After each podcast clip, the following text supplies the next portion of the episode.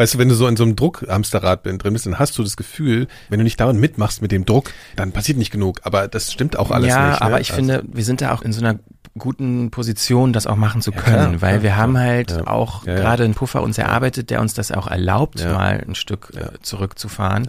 Das war vor einem halben Jahr oder Jahr hätten wir das so gar nicht machen können.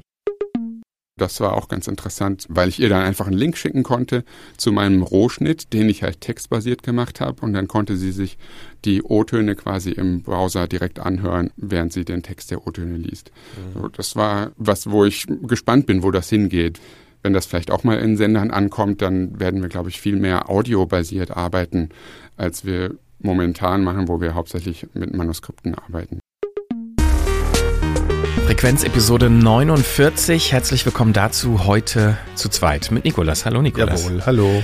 Ich bin auch da, Christian. Und ähm, ja, wie gerade schon gesagt, wir sind heute nur zu zweit, obwohl wir später in der Sendung auch noch einen Gast haben werden. Vorausgesetzt, die Schalte nach New York funktioniert, aber wir sind zuversichtlich. Und heute wollen wir reden, äh, warum wir gerade so wenig reden, unter ja. anderem. Äh, Oder fast nur hier in unserer kleinen Frequenzrunde eigentlich. Das Einzige, was wir jetzt gerade so regelmäßig rausbringen. Ne? Ja, genau. Ja. Es ist ein bisschen ruhig geworden. Das liegt auch unter anderem daran, dass wir auch mal Urlaub machen müssen. Das erste werden. Mal seit drei Jahren, glaube ich. Und genau, trotzdem wollen wir so ein bisschen noch darüber reden, was uns aufgefallen ist. Es gab nämlich die ein oder andere Podcast-News, die, glaube ich, nicht nur uns interessiert. Äh, darüber wollen wir sprechen. Und natürlich gibt's auch wieder Picks in dieser Sendung. All das gibt's gleich. Werbung. Die Kollegen unserer Auftragssparte 4000 Hertz Studio produzieren seit letztem Jahr den Podcast Die Zukunft ist elektrisch im Auftrag von Audi. Und weil der so erfolgreich ist, läuft mittlerweile die zweite Staffel. Diesmal wird Elektromobilität wahrlich erlebbar gemacht. Es gibt spannende Gespräche mit den Experten für Elektromobilität. Folge 4 der zweiten Staffel geht der Frage nach, inwieweit die Elektromobilität zu einem nachhaltigen Leben beitragen kann. Dabei ist auch die Herstellung ein wichtiger Faktor. Wir erfahren zum Beispiel, dass der Audi e-tron CO2-neutral in Brüssel produziert wird. Und wir reisen bis nach Namibia, wo der e-tron in einem Nationalpark eine Testfahrt absolviert. Wir haben Giraffen, Springböcke und Antilopen gesehen. Sie waren keine 10 Meter vom Auto entfernt. Ich habe ihnen zugerufen, los, lauf, das hier ist ein Auto. Aber sie sind nicht weggelaufen. Ich bin mir sicher, das lag daran, weil das Auto kaum ein Geräusch macht. Die zweite Staffel und natürlich alle Folgen der ersten Staffel von Die Zukunft ist elektrisch gibt's überall dort, wo es Podcasts gibt. Und auf audi.de slash e-tron-podcast. Ich wollte eigentlich nur anfügen, dass wir natürlich äh, im Hoch- bzw. Spätsommer voll zurück sind. Ne? Das haben wir jetzt gar nicht gesagt. Wir haben jetzt gesagt, wir sind einfach nur ruhig, aber das hat auch ein Ende irgendwann. Aber das haben wir das letzte Mal schon gesagt. Insofern, also äh, ja, wir sind die Ankündigungskönige. Aber es wird wirklich passieren. Es wird bald wieder Podcasts geben. Übrigens auch, kleiner äh, Teaser für die Liebhaber, in einer Woche gibt's äh, die zehnjährige, also zehn Jahre Mikrodilettanten, äh, zehn Jahre Jubiläumsgala zeichnen wir denn hier auf. Das ist ja total crazy. Eigentlich müsste ja. man dazu nochmal separat eine Frequenz Einfach machen. eine komplette, Zehn, obwohl mit uns reden. Wahrscheinlich, also, du könntest ein Interview mit uns machen. Eigentlich. Wahrscheinlich wird das doch eh eine sehr selbstreferenzielle ja, Show ach, werden. Quatsch, darauf. da könnt ihr euch auch selber doch, interviewen. Ja. Genau, aber vielleicht erstmal die äh, Frage, die jetzt im Raum steht oder wahrscheinlich sich viele stellen, die uns hören. Warum ist es eigentlich gerade so ruhig bei uns? Ja, also wir arbeiten einerseits an neuen, also erstmal, wir müssen natürlich erstmal den Schuldigen sofort mit dem Finger drauf zeigen, weil Hendrik macht gerade Elternzeit ganz regulär, also so richtig Elternzeit äh, und hat aber auch vorher, also Auftragsproduktion ist der eine Grund, ne? Und das andere ist, dass wir neue Formate vorbereiten und wir aber vorproduzieren und das dann irgendwann startet. Wir können darüber davon noch nichts erzählen. Also wir könnten schon machen, aber nicht. ähm, ja, wie äh, das immer so ist mit Ankündigungen, da sind genau. wir schon einige Mal ja, richtig. auf genau. die Nase gefallen. Das wird passieren. Der Hund, der, der Hund äh, arbeitet daran, dass wir auch mal neues das könnt ihr jetzt nicht hören, aber der äh, Studiohund, der hat so einen bestimmten kleinen Spot hier auf ja. dem, im Studioraum. Da ist schon so ein kleines Loch, was der Hund da äh, geknabbert hat und das will der irgendwie aus irgendwelchen Gründen immer größer machen. Vielleicht ist da ein ja. Schatz vergraben in der Betonschicht. Vielleicht. Und er spürt den. Könnte sein.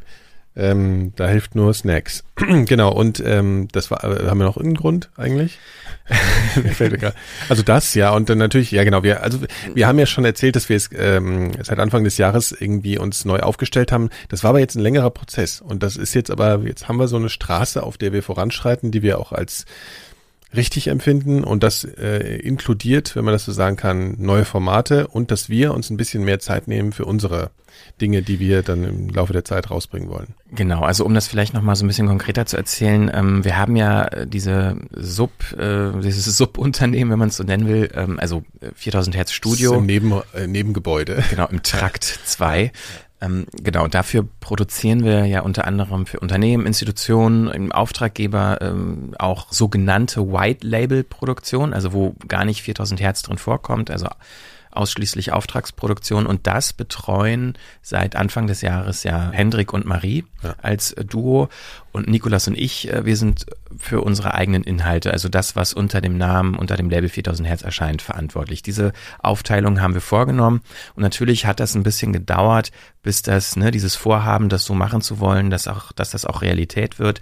Und jetzt mit der Elternzeit von Hendrik sind da auch wieder so, äh, natürlich ergibt sich dann, dass wir auch Sachen übernehmen müssen. Also eine klare Trennung, wie wir sie vornehmen wollen und eigentlich vorgenommen haben, kann man in der Realität nicht immer aufrechterhalten.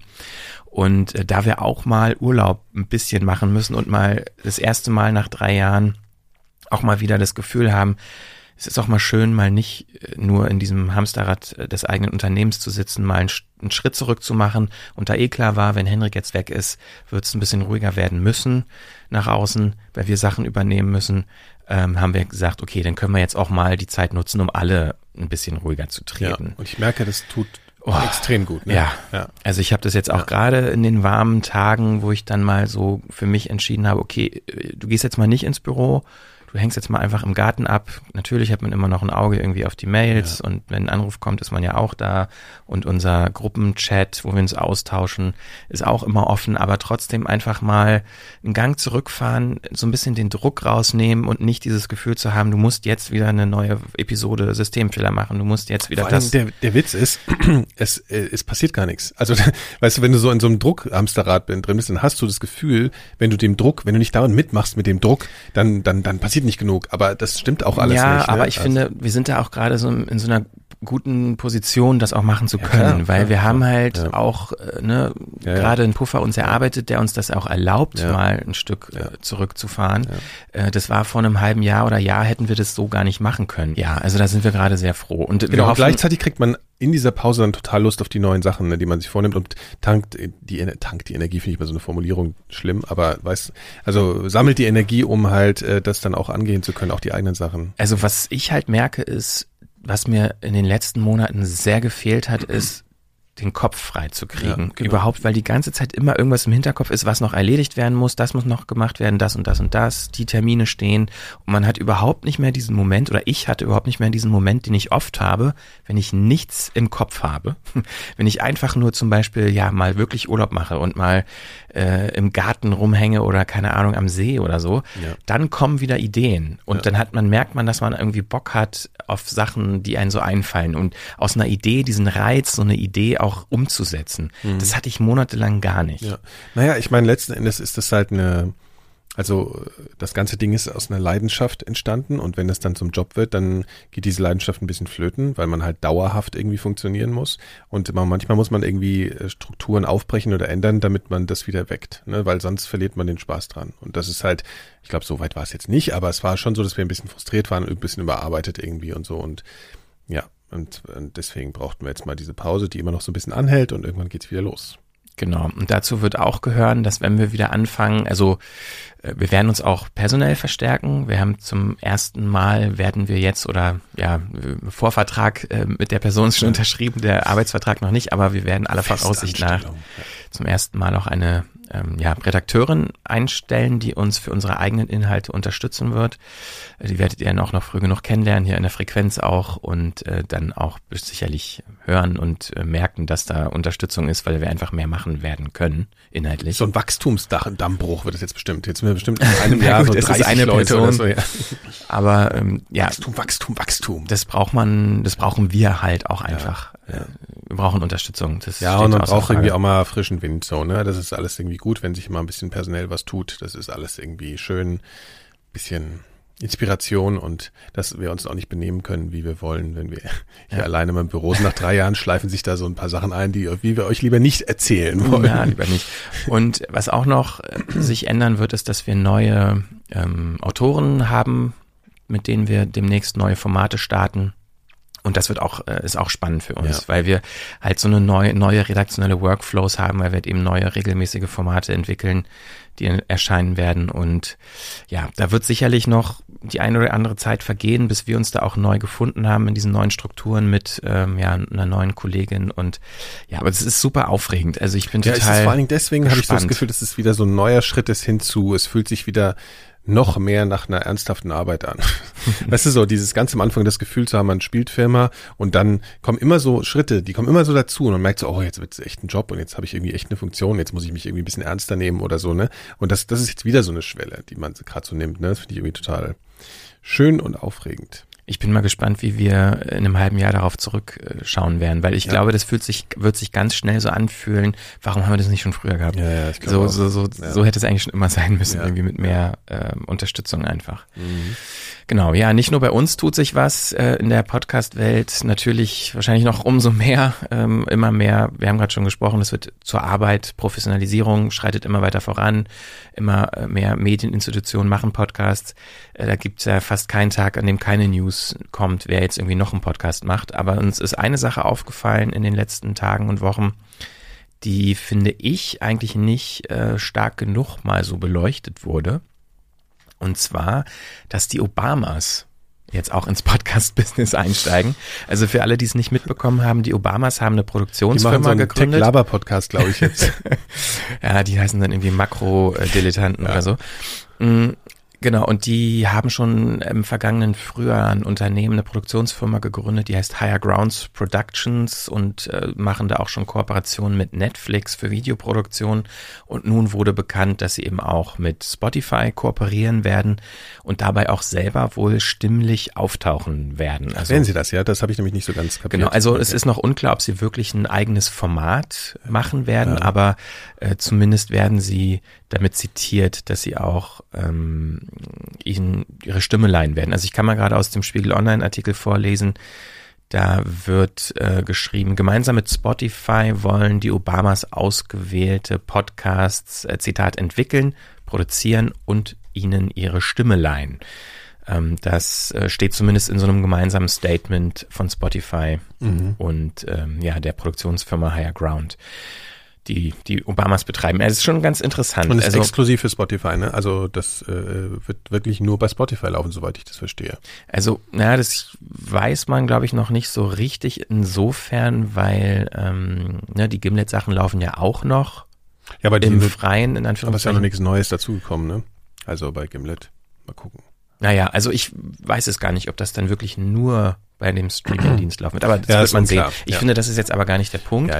sondern der Punkt ist einfach, also einerseits sind ja die Obamas ja Pop ein Popphänomen geworden, sind Celebrities, irgendwie auch Teil dieser Celebrity-Kultur, aber natürlich mit dem politischen Hintergrund und der äh, Obama Foundation, dem politischen, äh, großen, mit vielen Millionen Dollar ausgestatteten politischen Konstrukt dahinter. Jetzt diese Produktionsfirma, die ja jetzt nicht, äh, natürlich nicht ein Ausläufer dieses, dieser Foundation ist, aber natürlich der Name Obama schwingt da einfach mit.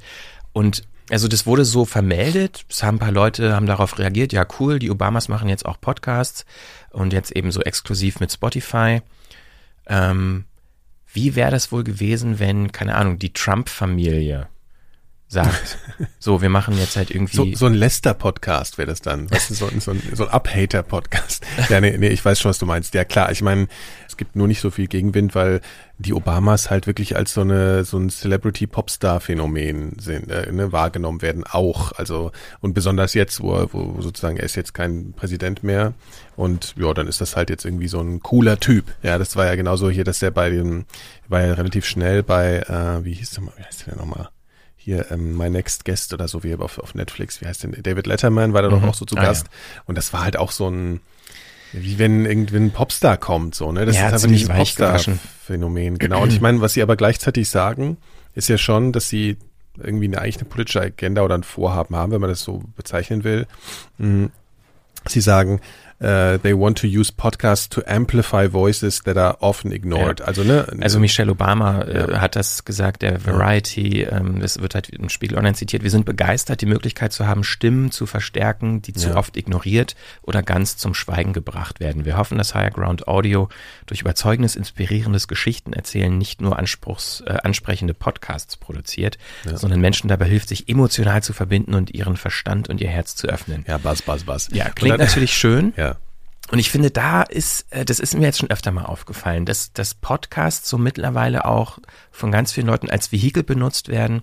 Und dieses ähm, Klischee, was Podcasts angehaftet wird, dass es ja so ein sehr authentisches Medium ist, wo auch eben nicht nur so in der Kürze mal schnell so ein PR-Statement äh, kommuniziert wird wie in den News, im Fernsehen oder im Radio, wo halt nur ein paar Sekunden oder ein paar Minuten Zeit sind, sondern da kann man sich Zeit nehmen. Aber angenommen, die Obamas würden jetzt einen Podcast machen, wo die beiden reden, ja, dann wird das so getan. Also das fällt mir ganz oft auch auf, auch wenn so zwei Promis, Promis miteinander reden, wo vermeintlich private Sachen äh, im Podcast verhandelt werden, dann wirkt das und es wird so äh, verkauft als etwas sehr Authentisches. Hier sind sie, wie sie wirklich sind. Und ähm, Sie Aber reden, ist das so das, was Sie Sie reden über erzählen? Sachen, Sie Mhm. reden über Sachen, die, über die Sie noch nie so geredet haben. Da wird man die Wahrheit hören. Dieses, so werden ganz oft heutzutage Podcasts verkauft, wenn zwei Leute sich hinsetzen und über ihre Sachen reden. Was dabei total ignoriert wird, ist, dass die Macher selber zu 100 Prozent das Narrativ bestimmen. Es gibt keinen Journalist, der irgendwie eine kritische Nachfrage stellt, der vielleicht irgendwas anderes in einen anderen Kontext setzt, sondern angenommen jetzt bei den Obamas, äh, wenn die einen Podcast machen würden zu zweit, sind sie diejenigen, die zu 100 Prozent das Narrativ bestimmen und die Plattform Spotify pusht das Ganze.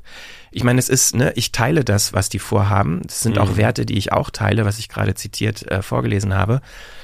Aber ich finde, die Art und Weise sollte man nicht ähm, einfach so hinnehmen, weil, wie gesagt, also was wäre jetzt, wenn andere Leute äh, diese Plattform auch so ähm, nutzen, um sich und ihre Aber du Botschaft findest zu den springenden? Punkt daran eigentlich, dass sich jetzt eine Firma wie Spotify dafür hergibt, ne? Wenn sie es, Genau. wenn sie es selber auf einer Plattform, eine, eine eigene Plattform bauen würden, wäre es was anderes zu denken. Und Ja. ansonsten ist es halt, ja, ich meine, klar. Ja, also ich meine, das kann man ja Netflix genauso vorwerfen. Ne? Die produzieren ja auch Sachen für Netflix. Ich weiß gar nicht, was da passieren soll. Ja, ich finde, da ist nochmal der Unterschied, ähm, okay, also bei Netflix geht es in erster Linie so um Dokumentation Mhm. und, und oder auch, also Netflix ist nicht bekannt dafür, so ein Zweier-Talk-Format zu ich haben. weiß du, ich weiß, aber ich glaube, ganz ehrlich gesagt, ich glaube, das ist auch nicht geplant. Also Ja, zumindest ja, nee, nicht, ne? äh, ich weiß, ich weiß. Es Gesetz ist jetzt auch. Spekulation, Ja, äh, ja. Gesetz des Ja. Falls, dass sie Ja. das so machen würden. Ich, aber ich meine jetzt nur, dass Mhm. in letzter Zeit die Podcast-Formate, die zum Beispiel auch bei Spotify gestartet Mhm. sind, ganz oft ähm, darauf basieren, dass zum Beispiel zwei Ja. Prominente miteinander reden Ja.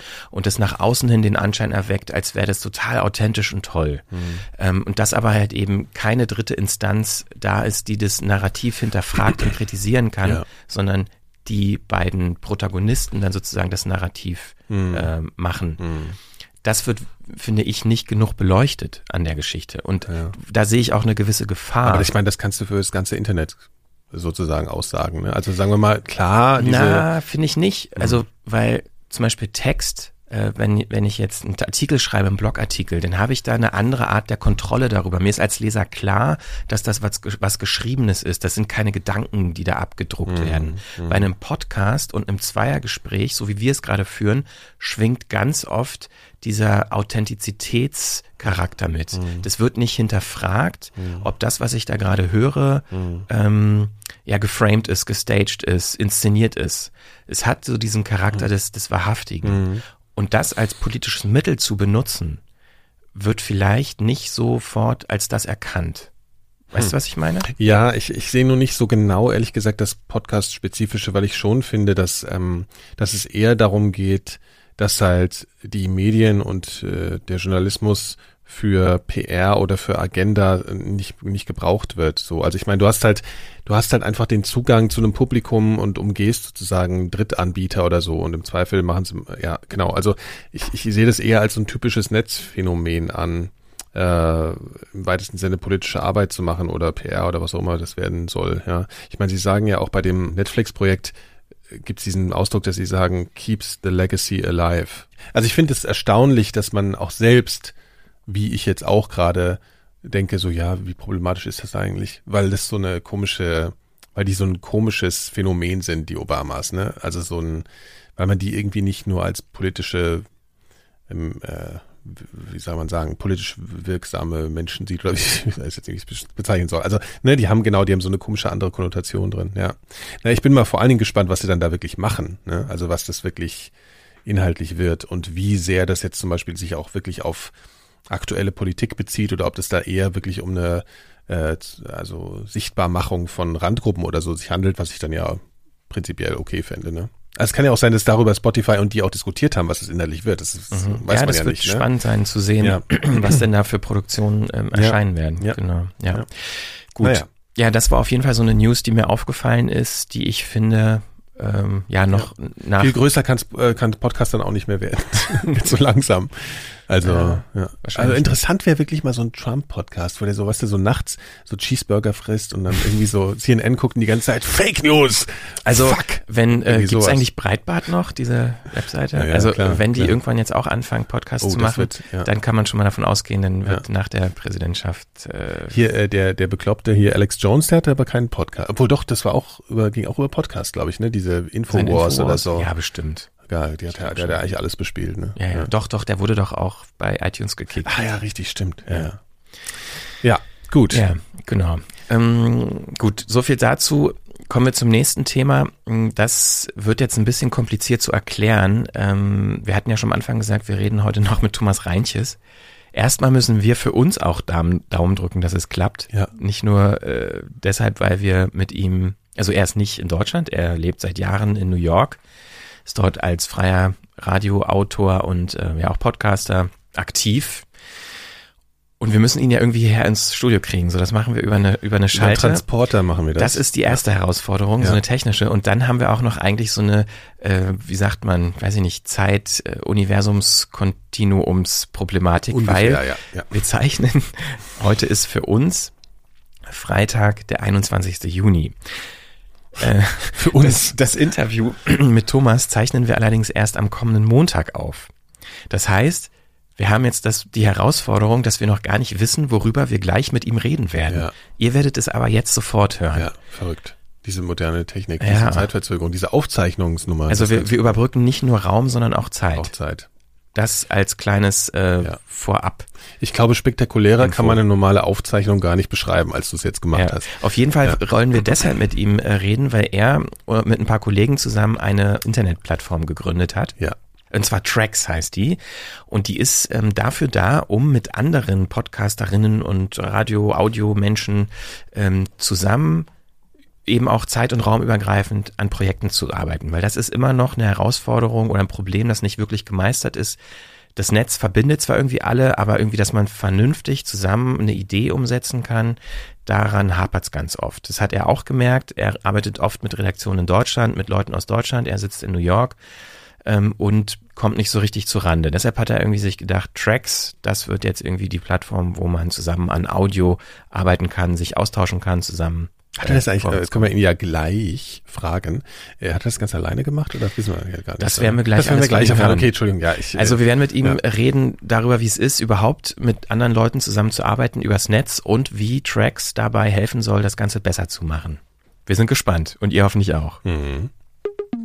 Ja, erstmal cool, dass das überhaupt geklappt hat. Ja, cool, dass ihr mich gefragt habt. Also 4000 Herzhörer ähm, erinnern sich vielleicht noch daran, dass du auch mal ähm, was für uns gemacht hattest, ganz am Anfang in so einer Strecke, die wir mal hatten, die Mixer hieß, wo wir so Einzelstücke hatten. Da hattest du auch ein Stück aus New York gemacht. Also einige Hörer und Hörerinnen kennen dich äh, vielleicht sogar schon und falls sie dich nicht kennen, werden sie dich höchstwahrscheinlich äh, so aus dem Deutschlandfunk-Universum kennen als, als Autor, würde ich jetzt mal so behaupten. Da ist wahrscheinlich äh, das, wofür du am meisten arbeitest. Aber vielleicht kannst du dir nochmal gerade erzählen, besonders interessant in dem Kontext, über den wir jetzt reden, ist ja von wo aus du arbeitest und wie du arbeitest. Okay, ja, ich lebe in New York seit sechs Jahren und ähm, bin hier in Brooklyn in einem Coworking Space, der auch so ein bisschen Medienleute anzieht, indem sie äh, einen Produktionsraum haben, wo man ähm, Film und Fotos äh, machen kann. Und es gibt auch eine kleine Soundboost, in der ich jetzt gerade stehe. Und ja, hier nehme ich meine ganzen Radiosachen auf und nebenan habe ich meinen Schreibtisch und schreibe meine Skripte und so weiter. Das ist jetzt bei dir, äh, jetzt zu dem Zeitpunkt, wo wir das aufzeichnen, es ist 8 Uhr morgens. Äh, du hast auch gerade schon im Vorgespräch ganz kurz erzählt, du hast noch nicht mal einen Kaffee getrunken. Ähm, wie, wie ist das so für dich, wenn du zur Arbeit gehst? Ähm, ja, ich fahre so eine Viertelstunde, 20 Minuten mit dem Fahrrad und ähm, idealerweise an, an, den meisten Tagen habe ich dann zu Hause mir schon einen Kaffee gemacht und äh, erstmal zu Hause E-Mails gecheckt und so, weil wir auch immer die Zeitverschiebung haben. Und das heißt aus Deutschland, ich arbeite ja hauptsächlich für deutsche Redaktionen und Auftraggeber, habe ich dann schon einen ganzen Haufen E-Mails, die arbeite ich dann erstmal zu Hause ab, damit ich schon mal meine Antworten rausschicken kann. Und das dann nicht so spät wird, dass die Kollegen in Deutschland dann schon im Feierabend sind, wenn ich dazu komme, ähm, hier im Büro meine E-Mails zu beantworten. Naja, und dann fange ich also erstmal zu Hause an zu arbeiten mit Kaffee und dann fahre ich irgendwann mit dem Fahrrad ins Büro und arbeite hier weiter. Ist das schon so ein bisschen der größte Unterschied zu dem, äh, zu der Art und Weise, wie du vorher gearbeitet hast? Weil ähm, ich, wir hatten uns damals schon eine Weile her in Köln mal getroffen. Damals hattest du auch noch in Köln gelebt. Ähm, ja, mhm. so was ist so der größte Unterschied zu dieser Art zu leben und zu arbeiten? Ja, ich sage mal, meine Arbeit an sich hat sich eigentlich gar nicht so sehr verändert, aber das ist äh, eigentlich nur auf der Oberfläche war. Also ich mache Beiträge und Geschichten und Features, wie ich sie vorher auch gemacht habe. Der Unterschied ist, in Köln hatte ich eine kleine Produktionsfirma, so wie ihr sie auch habt. Ähm, bisschen kleiner wahrscheinlich. Und ähm, hier bin ich alleine. Und das ist eigentlich auch was eine der wenigen Sachen, die ich wirklich vermisse, und das ist der Austausch mit Kollegen und mit Leuten zusammen an Projekten zu arbeiten und immer zusammen in einem Raum zu sitzen und gegenseitig ähm, sich Feedback zu geben und das anzugucken, was der andere gemacht hat. Und äh, ja, einfach so ein ähm, wirklich ein Coworking Space zu haben. Ja? Also hier arbeitet man ja eher nebeneinander her. Man kann sich zwar mal über einen Kaffee oder beim Mittagessen mit anderen Leuten unterhalten, aber man arbeitet halt nicht zusammen. Und das ist was, was ich wirklich vermisse, dass man irgendwie Teamwork hat. Mit den Leuten, mit denen du da im Büro zusammen bist, du hast gerade gesagt, dir fehlt so ein bisschen der Austausch. Das heißt, die machen so ganz andere Sachen oder wie kann man sich das vorstellen? Weil du gerade sagtest, du vermisst die Zusammenarbeit. Naja, es gibt schon auch ein paar Podcaster hier, es gibt ein paar andere Medienmenschen, viele Designer, ähm, aber auch Leute, die natürlich in ganz anderen Feldern unterwegs sind. Aber naja, dass man halt zusammen an einem Projekt arbeitet, das hat sich jetzt hier einfach noch nicht ergeben. Also beziehungsweise ich, äh, es bahnt sich gerade sowas an. ähm, auch ein bisschen in eine andere Richtung, ein kleines Kunstprojekt mit zwei Leuten, die ich zufällig irgendwo kennengelernt habe. Das macht jetzt richtig Spaß, da so ein, so ein, so ein äh, so ein Passion Project quasi zu haben, was so ein bisschen zwischen Hobby und Beruf ist, wo ich irgendwie meine äh, beruflichen Skills anwenden kann, aber was eigentlich nur just for fun ist, wo auch noch kein Geld im Spiel ist. Aber sowas auch im Job zu haben, ja, das wäre toll, dass man wieder mit anderen Leuten mehr Austausch hat und äh, Hirne miteinander vernetzen kann und dann tolle Sachen dabei rauskommen kam aus dem Bedürfnis denn eigentlich auch dann die Idee für das Projekt, was du jetzt gestartet hast? Also dem Wunsch, äh, näher mit anderen Menschen zusammenzuarbeiten, zumindest gefühlt. Ähm, ja, das mhm. ist auf jeden Fall ein Teil davon. Mhm. Mhm. Vielleicht kannst du ja mal so uns ein bisschen pitchen oder den Hörern auch. Genau, was, pitchen was ist, ist, ja. was ist Tracks? Wirb uns mal. Ja. okay, also Tracks soll eine Plattform sein, wo sich Podcaster und Radiomacher und andere Menschen, die irgendwie professionell mit Audio umgehen, austauschen können. es gibt schon so ein paar von diesen Plattformen und ich bin auch bei einer Reihe davon angemeldet oder auch aktiv. Also aus meiner Zeit in Deutschland bin ich noch Mitglied bei einer Mailingliste von Freien beim Deutschlandradio und bei einer Mailingliste von Freien beim WDR. Und dann gibt's noch die entsprechenden Facebook-Gruppen dazu. Und jetzt habe ich hier, seit ich in den USA bin, bin ich hier Mitglied zum Beispiel bei der Association of Independence in Radio. Ähm, das ist ein Verein, der auch eine Mailingliste betreibt, wo hauptsächlich Audiomenschen aus den USA posten. Und es gibt eine Mailingliste für Radioleute in New York, NYC Radio heißt die. Und dann gibt's noch einen Haufen anderer Sachen und äh, ja, Facebook-Gruppen habe ich schon erwähnt, Podcast Movement, Facebook-Gruppe und so weiter. Und ich hatte immer das Gefühl, dass man in diesen, dass diese Gruppen total wertvoll sind. Deswegen bin ich ja auch da Mitglied. Ich bekomme da viel raus und kann manchmal auch Leuten dort helfen. Aber auf der anderen Seite, finde ich, stößt man da immer wieder an Grenzen. Also ich hatte zum Beispiel neulich mal die Situation, dass ich ein Problem hatte mit, mit dem SWR, Südwestrundfunk. Mit denen arbeite ich nicht so viel. Aber ich wollte halt irgendwie mal wissen, wie wie ist da dieses, diese Honorarfrage, die ich da habe? Und an, ich wusste aber überhaupt nicht, an wen ich mich da wenden kann. Ich wollte mich jetzt nicht hochoffiziell an den, an den Sender wenden, sondern mich erstmal mit anderen Freien austauschen. Aber ich wusste überhaupt nicht, gibt's da auch so eine freien Gruppe, wie ich sie vom ähm, Deutschlandradio und vom WDR kenne? Und wer ist da überhaupt, wer hat da überhaupt Ahnung? Und ich finde, da sieht man schon, dass irgendwie so die Vernetzung zwischen den Radio- und Podcastmachern nicht so gut funktioniert. Es gibt diese Gruppen, die sind aber silos. Also die funktionieren in sich total gut. Mhm. Aber ich finde, wir brauchen eine größere Vernetzung auf, in einem größeren Rahmen. Und, und naja, ich meine, es gibt ja ganz oft so diese, also es gibt ja öfter mal, dass Leute Plattformen machen, um dann genau irgendwie sowas herzustellen, was du jetzt äh, vorhast oder was du dir wünschst davon. Die Frage ist ja immer, macht noch eine Plattform mehr, löst die das Problem. Also ne, was ist sozusagen, mhm. was hast du, was hast du da jetzt anders gemacht oder was hast du jetzt irgendwie sozusagen für Voraussetzungen, außer dass du es draufgeschrieben hast, geschaffen dafür, dass es vielleicht für äh, eben kein Silo wird, dass, sondern dass sich das irgendwie äh, eben, dass die Leute sich da zusammenfinden. Ist das einfach so dein Netzwerk, dass du denkst, du hast unterschiedliche Kolleginnen, Kollegen irgendwie, ähm, die, die aus unterschiedlichen Feldern kommen und sich dann da finden? Oder wie, wie ist das sozusagen aufgebaut, wenn du meine Frage verstehst? Ja, die Idee hatte ich zu irgendwann, das hat sich irgendwie so entwickelt, aber ich habe das nicht als Einzelperson jetzt gemacht, sondern ich habe das aufgehängt an MERP, das Meeting of Independent Radio Producers, mhm. bei dem ich ähm, aktiv bin. Das ist eine eigentlich relativ kleine Gruppe von Radiomachern, die sich ungefähr einmal im Jahr treffen. Es hat jetzt vier oder fünf äh, dieser Meetings gegeben und da kommen ähm, hauptsächlich freie Podcaster äh, aus der ganzen Welt hin und treffen sich. Und wir hatten jetzt dieses Treffen im April in Dublin und da ähm, ja, habe ich mal so ein bisschen in die Runde gefragt, wie sieht das aus? Habt ihr Interesse an so einer Plattform? Würdet ihr da mitmachen? Und ja, die meisten haben äh, haben da positiv äh, drauf reagiert. Mhm. Ja, und dann haben wir es einfach mal ähm, ins Netz gestellt und ähm, die ersten Leute haben sich angemeldet und aus diesem Kreis haben sich jetzt irgendwie so die ersten 60 ungefähr Mitglieder rekrutiert.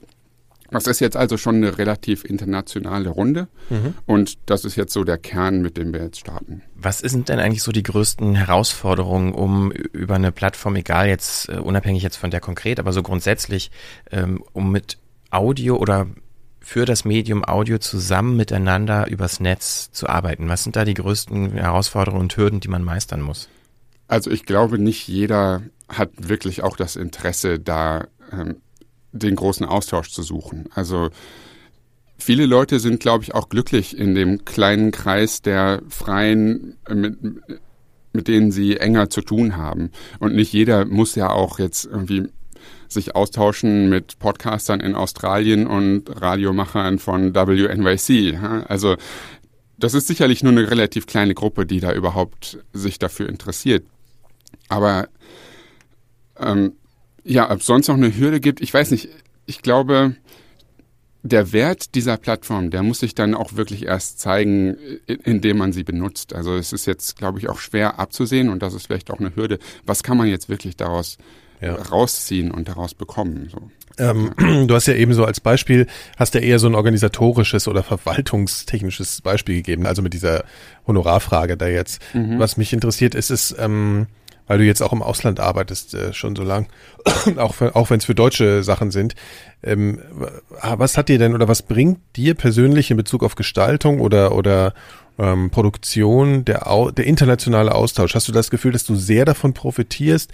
Ist es dann wieder ein Problem, weil du es, wenn du es an deutschen Sender verkaufst, ähm, dass du nicht alles umsetzen kannst, wie du es gerne würdest oder die ganzen Sachen nicht ausprobieren kannst, die du gerne ausprobieren würdest, aufgrund dieser ähm, äh, Inspiration, die du bekommst international? Ähm, ja, also ich finde, dass Also das habe ich so ein bisschen auf Konferenzen erlebt, auf die ich ab und zu gehe. Also mhm. von MIRB angefangen bis zum äh, Pre-Europa oder Third Coast Festival in Chicago.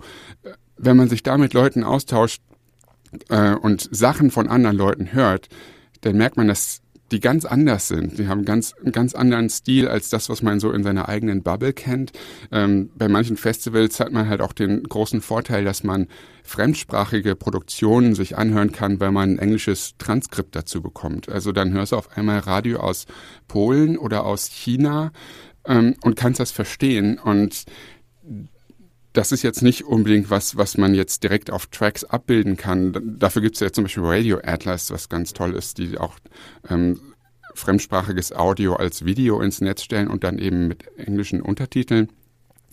Aber ich glaube, das illustriert so ein bisschen diesen Austausch, dass man ähm, man denkt irgendwie so, ja, ich weiß, wie man Radio macht oder Podcasts und ich, ähm, äh, was, was soll ich mich da jetzt mit Leuten aus Polen oder China oder Australien drüber unterhalten? Aber ich glaube, da kann man äh, schon viel draus mitnehmen. Und auf der anderen Seite sind das natürlich ganz praktische Sachen. Also ich sehe manchmal halt Leute, die zum Beispiel hier auf dieser New Yorker Mailingliste posten, ich suche jemand, der in Südafrika ein Interview für mich ja, aufnehmen klar, kann. Klar, ja. So, die ja. Chancen sind natürlich relativ gering, ähm, das jetzt auf dieser New Yorker Liste zu finden. Ähm, also glaubst du, oder ich meine, wie ist so deine, deine Wahrnehmung äh, in der, in den Listen, in denen du bisher so drin bist, in den Netzwerken? Sind das tatsächlich eher so quasi äh, eine Form von Zusammenarbeit, die darauf basiert, hier, ich habe, ich habe einen Auftrag für jemanden, ich bezahle dich dafür, dass du das und das für mich tust? Oder äh, siehst du auch eine Entwicklung dahingehend, dass Leute wirklich kollaborativ in dem Sinne zusammen, gestalterisch, kreativ, inhaltlich an Projekten arbeiten? Nee, ich glaube, bisher ist es eher so transaktional. So, ähm, dass man wirklich ja ich habe ich hab diesen Job zu vergeben, wer möchte hier dieses mhm. Audio für mich transkribieren, wer möchte dieses Interview für mich aufnehmen und dann ist das so eine einmalige Transaktion.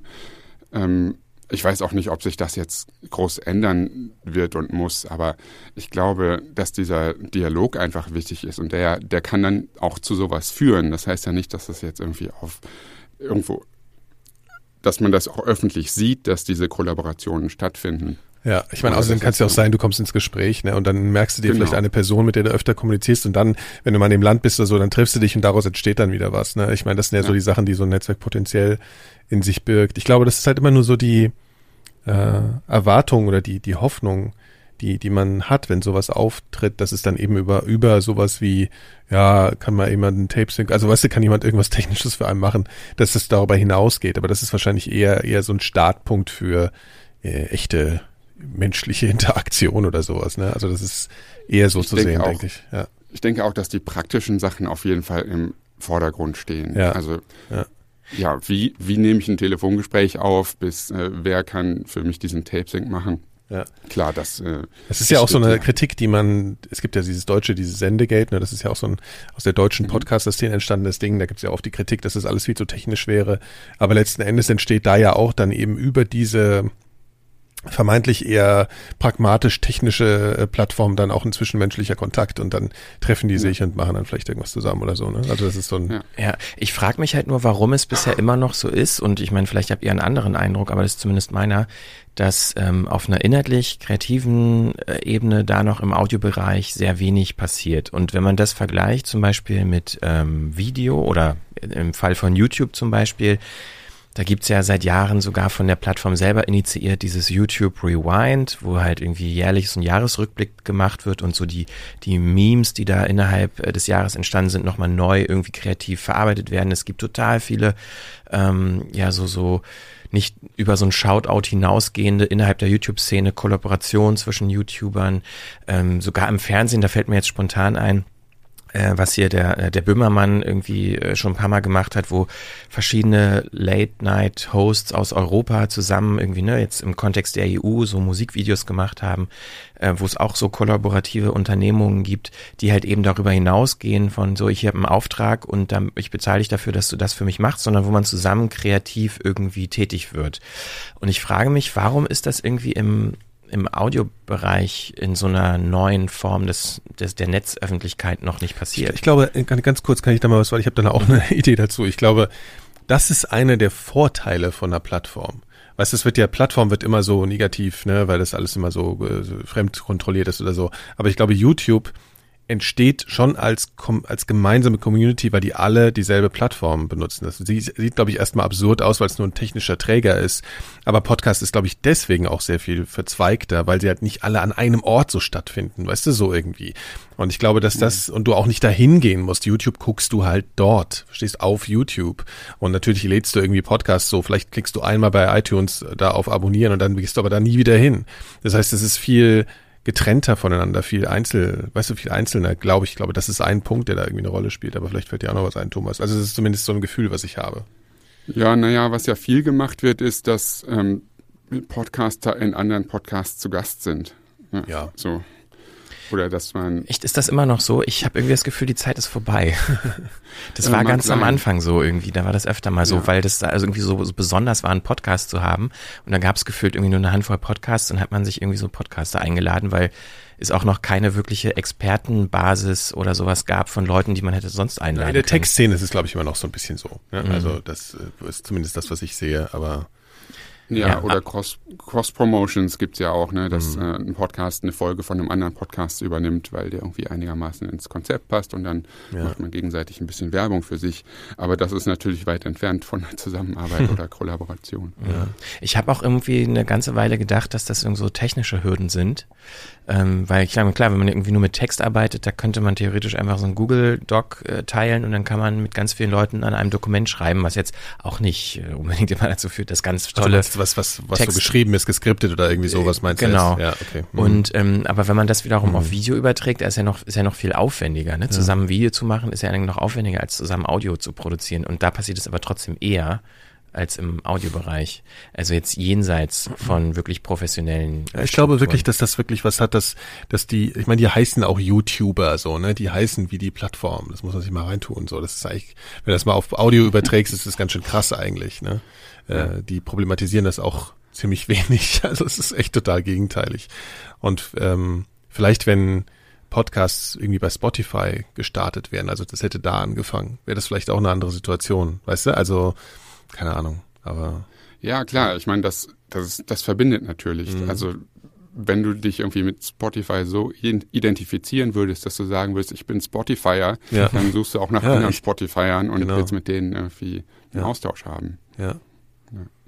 Ja, aber ich finde das total spannend. Also, wenn man überlegt, eine neue Plattform zu gründen, die halt auch sagen den Wunsch kommuniziert, auch wirklich zusammen tätig zu werden im, im Austausch. Ähm, also wie man das sozusagen forcieren oder ermöglichen kann. Ich glaube, sowas wäre Austausch. immer möglich, dass man halt treffen oder dass man irgendwie sowas macht, dass es über so eine Plattform im Internet hinausgeht, was natürlich bei internationalen Sachen dann ein bisschen schwierig ist. Ich meine, wenn das irgendwie, wenn du stell dir vor, das Tracks-Ding würde jetzt halt total durchstarten, da wären jetzt irgendwie hunderte von Leute drauf und dann würde man vielleicht auch irgendwann mal drüber nachdenken, ob man irgendwie ein kleines, einen kleinen Kongress mal macht oder sowas. Ne? Das wäre ja, würde ja, also wenn man die Lust und die Zeit hat dazu und die Mittel, aber das würde sich dann ja anbieten, wenn das viele, so viele Leute werden würden.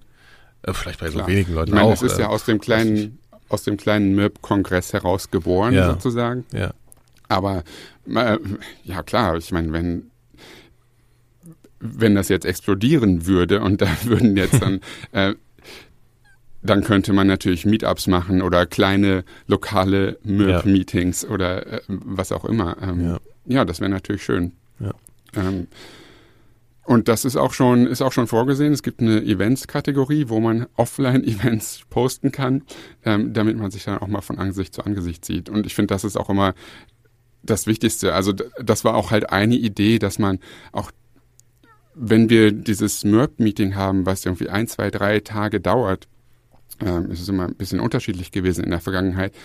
Und dann geht man auseinander und man ist irgendwie froh, weil es so ein tolles Wochenende war, aber auch traurig, dass es vorbei ist. Und man will irgendwie diese Gespräche fortsetzen. Mhm. Und mhm. dafür soll diese Plattform auch dienen, dass man halt ähm, ja das fortführen kann, was man offline äh, erlebt hat und dass man sich vielleicht auch ähm, dort zusammenfinden kann im Vorfeld für die nächste Konferenz oder für das nächste Meeting, sondern wer kommt noch? Ähm, das war für mich immer ein Problem, dass ich mich bei irgendeiner Konferenz angemeldet habe, aber ich wusste überhaupt nicht, wer noch da ist. Und äh, wenn man dann mal sucht, man, ich weiß nicht, in meinem Netzwerk habe ich irgendwie dann nicht gewusst, wohin, wo kann ich jetzt gucken, um zum Beispiel jemand zu finden, mit dem ich mir ein Hotelzimmer teilen kann oder so. Ähm, dass man halt so um Events herum einen Austausch hat, das äh, kann ich mir gut vorstellen, dass das auf dieser Plattform stattfinden kann. Bisher, oder was heißt bisher, auf der Webseite steht ja ganz explizit, dass ihr äh, mit der Plattform Audio Professionals ähm, adressieren wollt. Äh, wo zieht ihr da für euch die Linie? Also sozusagen, wer kann, soll, darf äh, Teil dieser Community werden und wer nicht? Das weiß ich auch nicht so genau. Das, ich habe das jetzt, ich habe das jetzt einfach mal so entschieden und das da hingeschrieben. Aber ich habe das jetzt auch letzte Woche auf der Plattform nochmal zur Diskussion gestellt. So, wer soll hier eigentlich rein und wer nicht? Ähm, keine Ahnung. Also das muss auch irgendwie die Community entscheiden, finde ich. Vielleicht kannst du es ja nochmal ganz konkret ähm, beschreiben. Also wenn jetzt Leute Interesse haben, sich da anzumelden und zu gucken und sich auszutauschen, wie, äh, was muss man tun, um da mitmachen zu können? Genau, also es ist eine geschlossene Plattform. Ähm, es gibt also eine kleine Hürde, dass man sich anmelden muss und da muss man ein Feld ausfüllen, in, in dem man kurz sagen sollte, warum man dort mitmachen will ähm, auf Tracks. Die äh, Domain ist ein bisschen kompliziert, trks.ac. Also wir haben das AC aus den Tracks rausgeschnitten und hinten dran gepastet. genau. Ähm, ja, und dann ähm, bestätigt man seine E-Mail-Adresse, dann wird man ähm, approved und dann äh, kann man posten. Ja, ich kann nur äh, raten, den Spamfilter nicht zu scharf zu stellen. Ja, ich, kann, ich war schon persönlich beleidigt, warum ich nicht approved bin. Nein, ja. Äh, so, hast du noch eine Frage, Christian, zur, zur Plattform? Oder äh, ich habe nämlich noch eine andere Frage, die nochmal anknüpft an deinen Lebensstil sozusagen. Und zwar an dieses, also woanders sein und äh, für, für deutsche Institutionen arbeiten. Äh, hast du das Gefühl, dass ähm, dein äh, also die Art, wie du für, für, für deutsche Institutionen äh, produzierst, also dass dir das zunehmend schwerer fällt, diesen Ton zu treffen oder so in diesen Modus des Schreibens für deutsche Sender zu kommen, je länger du weg bist? Einfach mal so eine Interessefrage den Ton zu treffen. Naja, sagen wir mal, ich meine, du hast irgendwie so Gefühl, ne, also irgendwie Deutschlandradio oder Deutschlandfunk ähm, verbindet man mit so einer gewissen Ansprechhaltung oder einer gewissen Form der, der Features und so. Es ist ja was irgendwie eine, deutsche Audiokultur im weitesten Sinne und du bist die ganze Zeit eigentlich ausgesetzt diesem amerikanischen Leben und vielleicht auch viel amerikanischen Medien und so. Ist das, ähm, für, wird das für dich schwieriger, das zu machen oder ist das so äh, kein Thema? Nee. Okay. Also ich ich bin in der glücklichen Lage, dass ich da auch Freiheiten habe. Also ich bin immer einer gewesen, der gerne neue Formen ausprobiert und ähm, meine Redakteure und Redakteurinnen waren da immer sehr offen für und sind es auch nach wie vor. Und das äh, weiß ich auch sehr zu schätzen, dass da immer Raum für Experimente ist. Ähm, was allerdings ich zunehmend merke, ist, dass ich nicht so ganz weiß, was ist in Deutschland ein Thema und was nicht. So, äh, wenn ich hier irgendwas sehe oder aufschnappe, ist das schon in Deutschland angekommen? Interessiert das irgendjemand in Deutschland? Ähm, ja, da fehlt mir immer mehr so der Bezug. Hast du da ein Beispiel? Also was ist gerade so ein Thema in den USA, von dem du dich fragst, ob das hier auch schon angekommen ist, ob das vielleicht in Redaktion für Redaktion interessant das, sein könnte? Du fragst, Trump ist ein Thema. ähm, ich habe ein umgekehrtes Beispiel. Ich habe neulich gesehen, dass ähm, Tagesschau.de hatte einen Bericht über Venmo.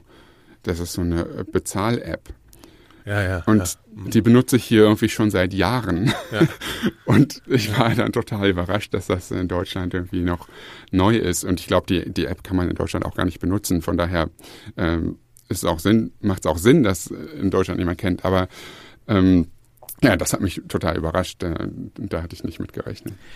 Mich würde noch interessieren, wie sich die Art und Weise der Zusammenarbeit äh, verändert oder ob sie sich überhaupt verändert hat. Weil bis vor ein paar Jahren habe ich ja auch äh, zum Großteil als freier Radioautor gearbeitet und damals würde ich mal unterstellen, war die Arbeit gar nicht so unterschiedlich zu wäre ich jetzt in New York oder äh, in Berlin, selbst äh, in derselben Stadt zu sein wie die Redaktion, aber frei zu arbeiten, bedeutet halt, man schreibt ein Skript und schickt das per Mail, äh, dann wird es redigiert, man kriegt es zurück, man produziert es und schickt dann das fertige Audio in die Redaktion. Und ob ich da nur in New York sitze oder im Nachbarhaus, ist äh, eigentlich irrelevant. Ähm, hat sich in der hat sich in den Jahren eigentlich für dich oder haben sich irgendwie Werkzeuge und, und ja, Art und Weisen der Zusammenarbeit übers Netz, hat sich da irgendwas verändert, weiterentwickelt, verbessert aus deiner Sicht? Also jetzt nicht konkret auf die Redaktion bezogen, sondern generell, was so möglich ist, mit dem Netz, ja. im Netz, äh, Audio zu arbeiten. Ich springe jetzt erst nochmal drei Fragen zurück. ähm, da fällt nämlich noch was ein zu der Sache, wer sollte eigentlich auf der Plattform sein und wer nicht. Ein Element, was mir immer in der Kommunikation in den verschiedenen Netzwerken gefehlt hat, sind Redakteure. Und ja, ich mhm. finde, dass Redakteure auch auf dieser Plattform sein sollten, mhm. weil ich auch wissen will, was, was die für Fragen haben oder ähm, eine Möglichkeit haben will, mit denen in Kontakt zu kommen. Warum äh, müssen es immer nur freie Journalisten oder unabhängige Podcaster sein, die sich ja. miteinander austauschen? Ähm, warum wird dieser große Teil der Radio-Community ganz oft außen vor gelassen? Ich weiß nicht, ob die Interesse an sowas haben, aber ich möchte auf jeden Fall das Angebot machen, dass sich Redakteure auch bei Tracks anmelden sollten. Ich kann mir schon vorstellen, dass es zunehmend auch immer interessanter wird, dort als äh, Redakteur äh, in solchen Platt auf solchen Plattformen aktiv zu sein, einfach weil die Konkurrenz, also die, das Werben um Autoren und Autorinnen ja immer stärker wird, weil eben das öffentlich-rechtliche Radio jetzt bezogen auf Deutschland nicht mehr nur der einzige Abnehmer ist für Audioproduzenten oder für Werke von Audioproduzenten. Insofern glaube ich schon, dass es auch angebracht wäre, aus dieser Welt ähm, Leute zu haben, die aktiv sind in solchen Plattformen. So, und deine andere Frage war jetzt, ob technisch sich irgendwas vereinfacht hat, ähm, wenn man so weit weg ist?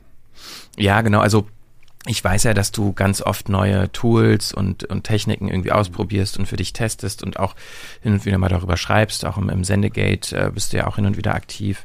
Da würde mich einfach so deine Perspektive ähm, interessieren, die ja eigentlich ausschließlich darauf äh, basiert, eben so übers Netz zu arbeiten. Ja. Du bist ja nicht vor Ort und kannst dich mit Leuten austauschen. Naja, also ich meine, V-Transfer ist äh, ein immer wichtigeres Tool. ähm, ich weiß nicht, mal pleite das, gehen. Äh, Wenn die mal pleite gehen, wird's heftig. Oh ja. Da gab's eine Meldung, nicht, die haben neulich äh, aus Versehen Links an falsche Nutzer verschickt. Oh, in, also irgendwie ja, intern ja, falsch eine Frage der Zeit. ja, aber egal. Ja. Sorry, wir wollten dich nicht unterbrechen. Es ist ja wahrscheinlich auch nicht von der IT-Abteilung abgesegnet, dass man das benutzt, äh, den verschiedenen Anstalten und Institutionen, aber ähm, manche machen es und das ist immer sehr angenehm. Äh, manche. Als wenn man, angenehmer, als wenn man die offiziellen Tools benutzen muss. ähm, Studio Link habe ich jetzt auch schon mal äh, öfter eingesetzt. Sprechen wir auch gerade drüber, sind wir auch gerade drüber miteinander verbunden. Ein sehr äh, nützliches Tool. Und das ist auch sowas, was halt in der außerhalb der deutschen Podcast-Community kaum bekannt ist. Und ja, das fand ich auch interessant. Wir haben kürzlich eine Anfrage bekommen für auch eine Studioschalte aus New York tatsächlich von einer Produktionsfirma und die wollten eine Schalte realisieren mit Google Hangouts. Ja. Das hat mich auch äh, überrascht, dass das noch offenbar benutzt ja, wird. Ja, das bedeutet ja eigentlich, dass sie sich mit schlechter Audioqualität abfinden, ne? Also weil die ist ja jetzt irgendwie nicht so gut wie Ja, Studio vielleicht aber mit Double Ender, also dass man so. das auf der anderen ja, okay, Seite aufnimmt okay, okay, und nur für die Kommunikation nutzt. aber ähm, genau, also Studio Link, klar, hat sich in Deutschland, glaube ich, in der Podcast-Szene äh, zumindest in der technisch versierten durchgesetzt. Das mhm. hat und das ähm, hat auch immer mehr in Radiostudios ähm, Einzug genommen. Das habe ich auch beobachtet, ja. Ja, ansonsten, ich weiß nicht. Ich glaube, das ist so ein schleichender Prozess, dass ich das jetzt gar nicht so irgendwie auf irgendwas festnageln kann. Ja. Ähm, ich habe ab und zu mal, äh, ich arbeite ab und zu mit Descript. Das ist so eine Software, die Audios transkribiert und dann kann man das, äh, das Transkript editieren und verändert damit im Hintergrund quasi das Audio. Ähm, damit habe ich jetzt schon mal ein bisschen was gebaut, aber das Problem ist, das funktioniert nur auf Englisch bisher. Das heißt, wenn man auch deutsche Interviewpartner hat, dann wird es äh, unmöglich, damit zu arbeiten. Und auch wenn man irgendwie einen deutschen Autorentext dann dazwischen setzen will, Ja, ist das ein bisschen schwierig, aber da hatte ich jetzt bei einem englischsprachigen Projekt auch mal den Austausch mit einer Redakteurin über Descript und das war auch ganz interessant, weil ich ihr dann einfach einen Link schicken konnte zu meinem Rohschnitt, den ich halt textbasiert gemacht habe und dann konnte sie sich die O-Töne quasi im Browser direkt anhören und äh, während sie den Text der O-Töne liest. Mhm. So, das war äh, was, wo ich gespannt bin, wo das hingeht, wenn wir wenn das vielleicht auch mal in Sendern ankommt, dann werden wir, glaube ich, viel mehr audiobasiert arbeiten, als wir momentan machen, wo wir hauptsächlich mit Manuskripten arbeiten. Ja, aber das klingt schon so durch, äh, so ist ja auch unsere Wahrnehmung, dass halt alles irgendwie immer noch so in der Zukunft liegt. Ne? Also hm. wir sind noch lange nicht irgendwo angekommen, wo man sagen kann, okay, wir haben jetzt sowas wie Google Docs äh, für Audio. So, das ja. ist aber eigentlich das, was alle wollen. Aber es ist irgendwann mal ja, weiß so ich nicht, weil ich glaube, jeder hat auch seine eigenen Vorlieben. Also mhm. der eine arbeitet mit Hindenburg, der andere arbeitet mit Reaper und im Sender sind ich mein ganz ja, andere. Ich meine ja von der ähm, Funktionalität, äh, rein die Funktionalität. Also einfach, dass man ein Tool hat, wo man äh, ohne großen Schmerz äh, zusammen an etwas arbeiten kann. So, ja. was halt einfach was funktioniert. Was heißt denn an etwas arbeiten? Das würde ich jetzt gerne mal kurz. Naja, wie also, zum Beispiel gerade Thomas beschrieben hat mit Descript. Also, mhm. das ist halt irgendwie okay. Äh, Manuskript hat, wo mhm. schon Audio hinterlegt ist, wo man halt auch nicht mehr unbedingt vielleicht im Audio schneidet, sondern nur noch mhm. mit dem Text arbeitet, mhm. Ähm, wo halt auch Leute hinzukommen können, die nicht unbedingt diese audiotechnische Kompetenz mitbringen, sondern eine inhaltliche. Ja, aber ich meine, das be bedingt natürlich auch immer so eine bestimmte Form des inhaltlichen Arbeitens. Ne? Also du kannst natürlich, also ich glaube so, ja, also ich glaube, bis was Besseres kommt als so, ein, so eine mehrspurige DAW, ne? Also Mhm. Bin ich mal gespannt. Also, also wie du die Art der Produktion ja, das, besser das, machen willst. Ne? So. Das Problem ist doch, dass man sich auf einen Standard einigen müsste. Mhm. Ja, Und eben. Das will, glaube ich, aber auch irgendwie dann auch wieder niemand. Mhm. Also, ja. Ja. ja, aber zumindest die Transkript- und Textbasierte zum Ton zeitsynchron laufende äh, Textebene, die könnte man ja mit einem Plugin für alle möglichen DAWs bereitstellen. Ne? Also das zu verknüpfen wäre jetzt gar nicht, äh, also technisch nicht un unmöglich. Also man sieht auf jeden Fall, welches Bedürfnis Christian Konradi in seiner Arbeit hat. Ja. Das ja. Bedürfnis habe ich auch schon lange, ja. dass ich irgendwie meine Projekte, ob die jetzt äh, Text oder Audio oder äh, beides sind, dass ich die irgendwie exportieren kann aus dem einen Tool und in das andere Tool importieren ja, das kann. Schön. Ja. Und wenn ich irgendwie ähm, bei einem Sender, mit dem ich arbeite, dann mein Projekt quasi hochladen könnte, das wäre ein Traum. Aber ähm, da sind halt die Softwarelösungen, die wir nutzen, inkompatibel und dann geht das halt nicht. Und dann muss man das hier ausspielen und wenn man dann einer Redaktion die Möglichkeit geben will, noch ein bisschen was an dem Audio zu machen, dann muss man einzelne Spuren ausspielen und dann einzeln hochladen. Und ja, das äh, wird dann schnell mal anstrengend. Ich ja. glaube, da ist da auch viel Raum, das zu verbessern. Und deshalb ist es doch umso besser, wenn man vorher schon ähm, Netzwerke und Strukturen von Menschen schafft, die, wenn die Technik soweit ist, dann auch sofort loslegen können. Ich meine, der Grund, weshalb es bei Video gibt, ist, dass man sich mit Bewegtbild einfach viel mehr Geld verdienen lässt. So, Punkt. Ne? Deswegen gibt's da diese Tools. Also mit Audio ist bisher jedenfalls nicht als ein Markt bekannt gewesen und ist ja wahrscheinlich immer noch nicht trotz Podcast-Hype, wo man sagen würde, wow, da steckt das fette Geld drin und deswegen wird sich da so krass entwicklerisch drum gekümmert. Also das ist halt einfach der Punkt. Ne? Also mal sehen. Vielleicht hm. hilft es, hilft der momentan vermeintliche Audio-Hype da ein bisschen. Dass wir in Zukunft alle besser zusammenarbeiten können. Das wäre ja. doch schön. Ja, ich glaube, wir haben es soweit, Thomas. Für dich ist es ja, jetzt super. Viertel vor neun gleich. Kannst erstmal einen mhm. Kaffee trinken. Ja, genau. ja, ich gehe jetzt nach Hause. genau. Ist das so ein klassisches New York-Klischee? Ich kenne mich gar nicht aus. Ja, Okay. Dann äh, vielen Dank fürs Gespräch äh, und äh, genau, wer sich Tracks angucken will, ist in den Show Notes verlinkt und ähm, genau, bis bald und dir noch einen schönen Tag, Thomas. Ja, bis bald. Danke euch auch. Ja, ja. bitte anmelden und weitersagen. Machen wir. Tschüss. Bis dann. Tschüss. Das war ja sehr interessant, das Gespräch.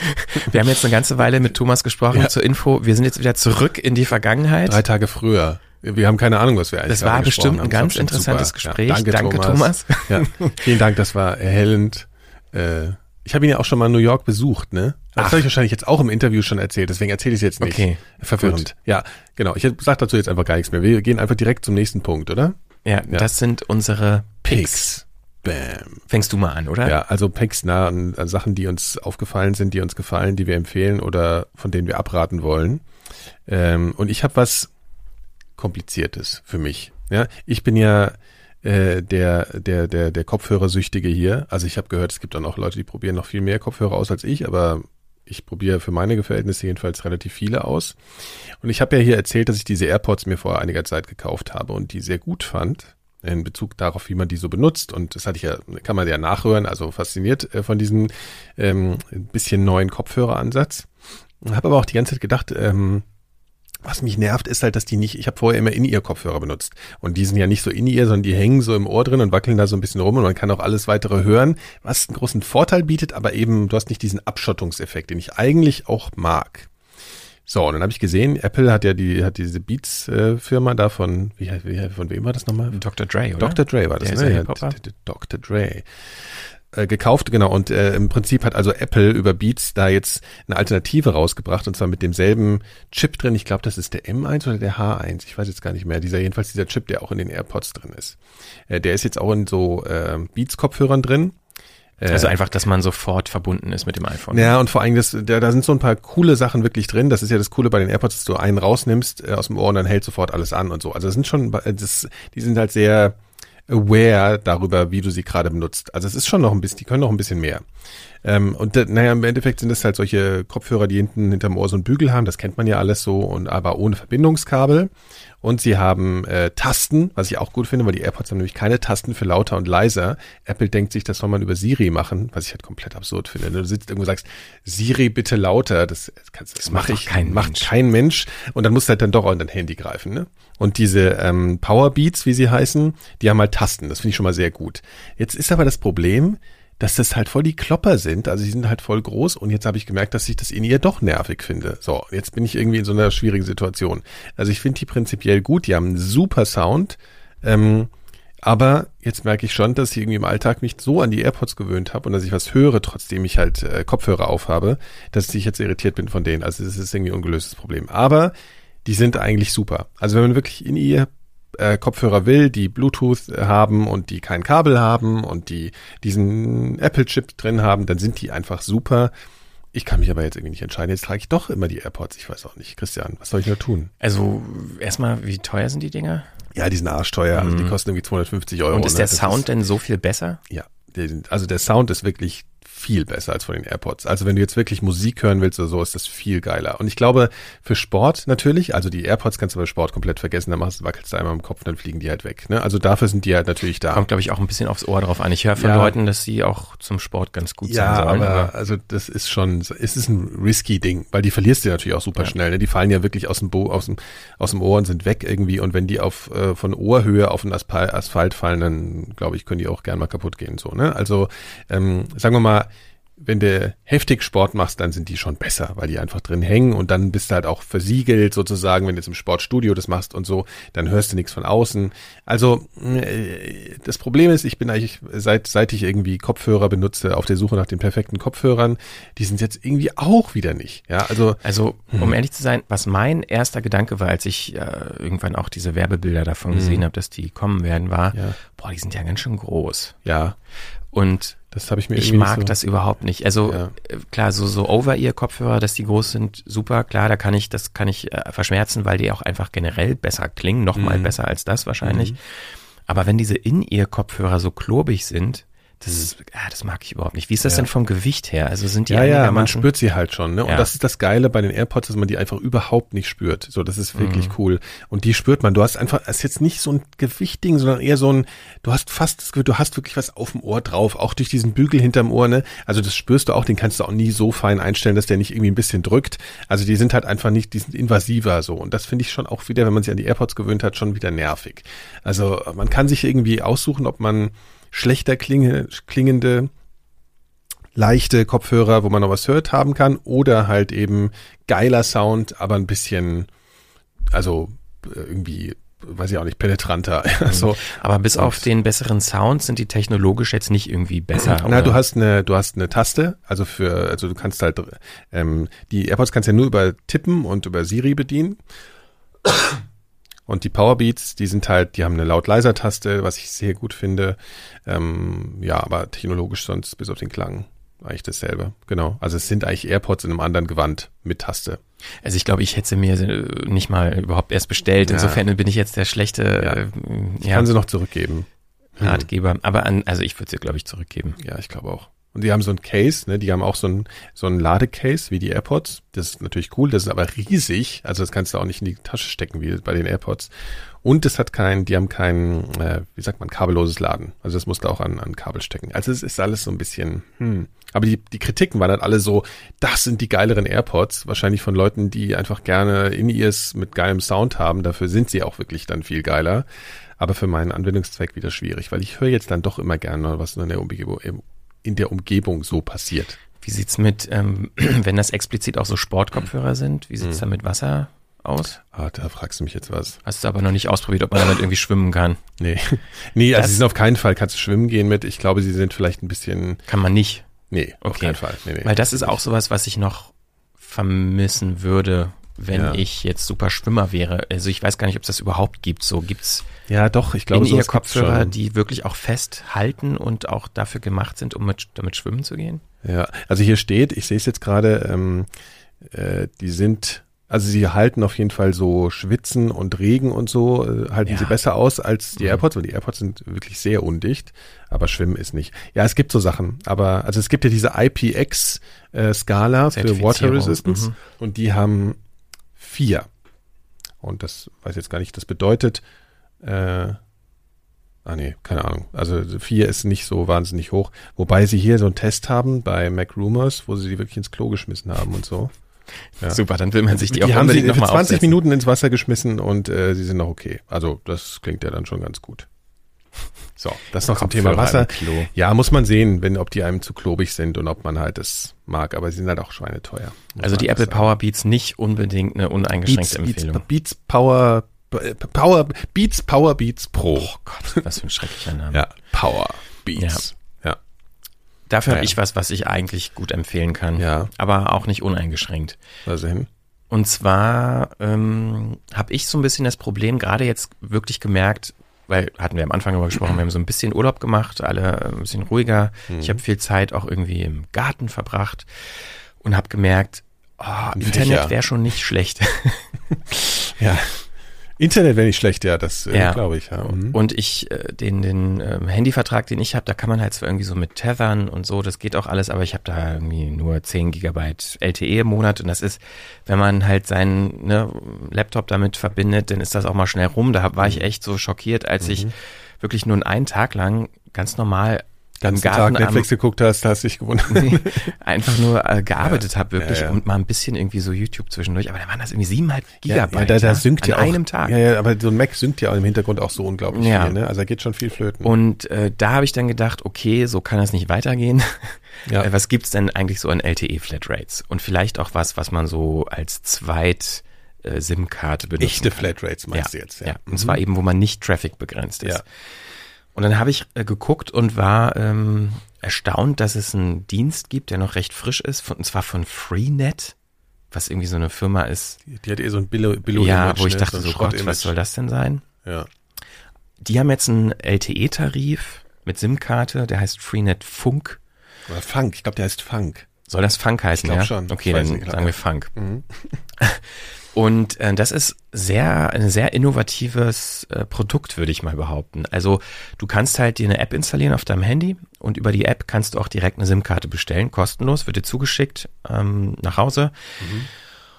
Und wenn du die SIM-Karte hast, steckst du die in dein, also ich hatte jetzt noch ein altes Handy rumliegen, was auch noch LTE kann. Hm, oder iPad oder halt irgend sowas. Ne? Genau. Ja. Oder du kannst ja auch einen LTE-Router kaufen, mhm. gibt's ja auch mittlerweile. Das ist auch vertraglich erlaubt, genau. das zu machen? Okay. Ja. Mhm. Und äh, habe ich auch überlegt, erst kann man wie bei Amazon kriegt man welche, glaube ich, so für 50 Euro. Mhm. Ähm, da steckst du halt dann die SIM-Karte rein und das ist sogar mit, mit Powerbank, also ne, ist dann auch wirklich in der Wildnis theoretisch zu benutzen. Ja. Ähm, und dann, dann kannst, hast du halt WLAN, ne? So, genau, ja. dann hast du WLAN. Mhm. Oder du kannst halt eben in ein altes Handy stecken und dann tethern. Das ja. habe ich gemacht. Ja. Und über die App kannst du dann die SIM-Karte, die in deinem Zweitgerät steckt, aktivieren. Also die in deinem Hauptgerät, in deinem Haupthandy installiert ist, gibt's für Android und für iOS. Mhm. Und das Coole ist, du kannst halt dann entscheiden, Also das ist so eine Tagesbuchung. Ja. Du kannst an dem Tag entscheiden, willst du eine LTE Flatrate, also unbegrenzt Traffic, kostet 99 Cent pro Tag. Oder du brauchst nicht so viel, dann haben die noch so einen zweiten Tarif, ähm, da kannst du maximal ein Gigabyte. Das kostet dann ein Cent oder nee, was? nee, kostet ja. 69 Cent für ein Gigabyte. Aber klar, ist dann so ein No-Brainer, ne? Dann klickt man sich halt irgendwie für einen Tag 99 Cent eine LTE-Flatrate. Und dann kannst du halt tethern und ohne Ende surfen. Und äh, wenn du bis 0 Uhr das nicht stoppst, wird es automatisch verlängert sich das immer um einen Tag. Ah, okay, du musst es aktiv stoppen. Mhm. Genau, also pausieren nennen die das. Aber kannst halt einfach per App machen. Also du kannst halt einfach jetzt, wenn ich jetzt die App starte, sage Ja. ich hier, klicke, jetzt soll äh, das gebucht werden Mhm. und kann ich eine Sekunde später auf Pause drücken, dann sagt, dann kommt eine Nachricht und sagt, hier ab 0 Uhr ist das pausiert und dann hast du nichts mehr nächsten Tag. Und dann darfst du maximal für 14 Tau Tage pausieren. Das heißt, du musst Mhm. Ach so. mindestens alle 14 Tage einmal so ein äh, Paket buchen. Also zwei Euro im Monat. Ja, oder halt zweimal 69 Cent, wenn, wenn man halt nur ein Gigabyte braucht. So. Ja. Und das ist LTE Max. Also das heißt, du hast maximal 225 Mbit im Downstream Und und welchem Netz ist das? 50, da kommen gleich dann Also, die Minuspunkte. Und 50 Mbit im Upstream. Ja. Theoretisch, ja. Genau, theoretisch. Ja. Und ich habe das halt hier in Berlin jetzt öfter mal benutzt, da bei uns im Garten, da hatte ich halt so irgendwie 60, 70 Mbit im Downstream und 40 im Upstream, was halt echt gut ist. also toll. mehr, mehr habe ich zu Hause bei meinem DSL auch nicht. Ja, also für in einer Großstadt wie Berlin, wo halt das Netz gut ausgebaut ist, ist das kein Problem, weil, das ist jetzt der erste Minuspunkt, das Ganze ist im O2-Netz. Bisher. Also es gab jetzt auch schon mehrere Nachfragen von Nutzern, ob das, ob das Angebot auch auf andere Netze ausgeweitet wird. Da gab es immer so ein paar schwammige Aussagen von den Betreibern, aber das kann man so lesen, als würden die auch daran arbeiten, das auf andere Netze auszuweiten. Dann wird es wahrscheinlich ein bisschen teurer sein, kann ich mir vorstellen, als 99 Cent am Tag für unbegrenzt LTE. Ja. Ja, was jetzt bisher der große Nachteil einfach ist, ist dieses Netz. Also wenn man in einer Großstadt ist, in einem Ballungsgebiet, da ist das, glaube ich, kein Problem. Ähm, was ich aber auch gemerkt habe, ich habe das mal am Wochenende benutzt und da, also wo unser Garten ist, da ist am Wochenende immer sehr viel los. Da kann man dann davon ausgehen, dass da sehr viele Menschen in der Funkzelle sind. Und da hatte ich schon das Gefühl, dass es dann ein bisschen langsamer wird. Dann gab es auch mal so Momente, wo ich nur so 10 Mbit hatte. Aber fing dann irgendwas an zu buffern oder so? Oder Nö, hast du es einfach nö, nur nö. gemessen? Okay. Genau, also da ist auch in der App ist auch so ein, so ein Speedtest mit eingebaut. Da kann man halt jederzeit immer messen. Praktisch, wenn der in der App drin ist vielleicht. Ja, ich habe auch eine Alternativ-App ausprobiert. Ja, Also es 100 ist auch, Mbit, klappt Das ist so ein Zweitanbieter, also aus einem Ja, ja, Drittanbieter, ja. das haben die nicht selber programmiert. Also es ist schon einigermaßen verlässlich. Okay. Also das ist alles ganz cool, aber ich habe dann äh, auch, als ich vergangenes Wochenende mal so außerhalb von Berlin war, so eine Stunde nördlich, äh, ne, Brandenburg, Ja, kannst du total knicken. Da hatte Ja. ich nicht mal Edge. Also gerade so mal Edge, aber mit Ja, Edge ja, ist man ja ist halt eh auch O2-Netz, offline. ne? Ja. Und, und im Vergleich dazu in meinem äh, Haupthandy, ne, da habe ich halt äh, Telekom-Netz, Mhm. also D1-Netz und da hatte ich halt sogar LTE in Brandenburg, so in der Pampa. Also da muss man schon noch drauf gucken. Ja, äh, also es, äh, dieser Tarif wurde auch schon mal bei Bits und so länger besprochen. Die haben, glaube ich, auch mal Kontakt zu Freenet aufgenommen und so.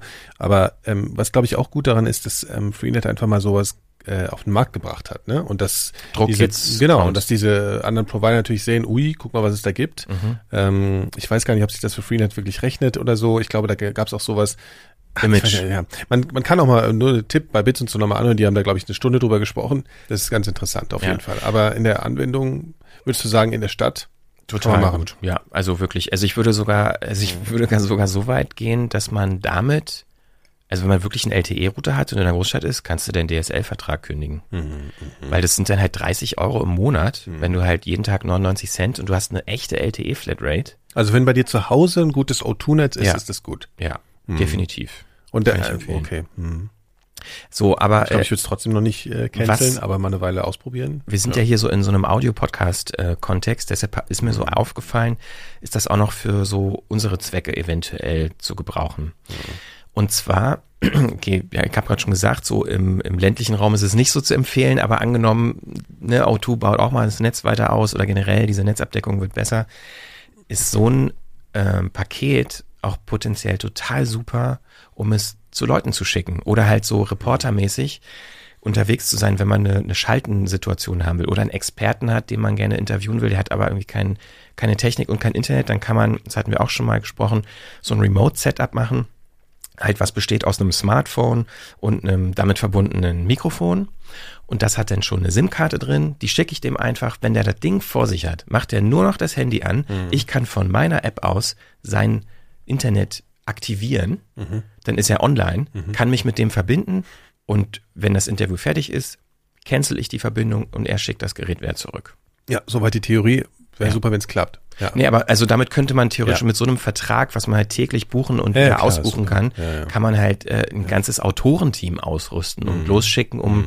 Schaltgespräche mhm. zu machen oder was auch mhm. immer. Und das ähm, ist auch so ein Use Case, das ist schon ja, spannend auf jeden der, Fall. ähm, glaube ich, in den nächsten Jahren überhaupt auch zunehmen wird. Ja. Ne? Sowieso eingebaute Mobilfunkfähigkeit von verschiedenen Geräten wäre, ist auch spannend, was Die man halt auf Tagesweise an- und ausschalten kann. Ja, dann das ist schon echt super. Mhm. Ja, probiere ich also, vielleicht auch mal aus. Aber dieser Vertrag, ähm, wenn man jetzt sagt, man muss alle 14 Tage, wie lang, wenn man das nicht macht, fliegt man raus? Was, was bedeutet, was, was passiert denn? Also, also so ähm, dieses Pausieren ist nicht kündigen. Du kannst auch ja. jederzeit kündigen. Ach so. Und dann und, ist die Karte halt deaktiviert. Genau, dann ist die Karte ah, deaktiviert. Okay, okay. Ähm, was dann, ob man dann wieder eine neue SIM-Karte braucht oder ob man die auch wieder reaktivieren kann, das weiß mhm. ich tatsächlich nicht. Mhm. Das habe ich auch noch nicht ausprobiert. Ich habe auch noch nicht äh, geguckt, was passiert nach diesen 14 Tagen. Also so rechnen sie es dir einfach. Ne? Genau. Ja.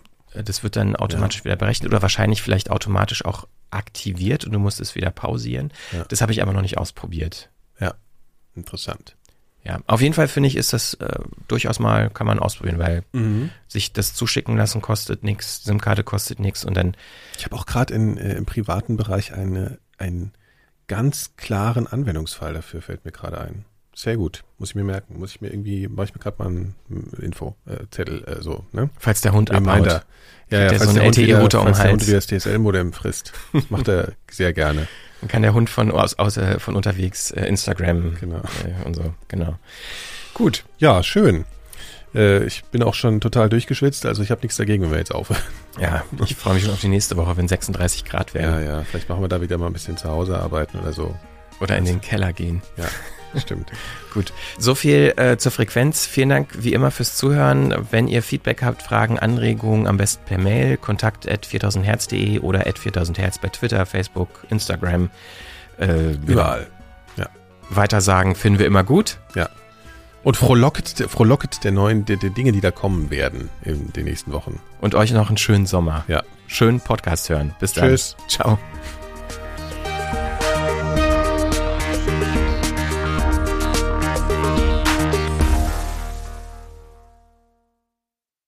Eine Produktion von 4000 Hertz.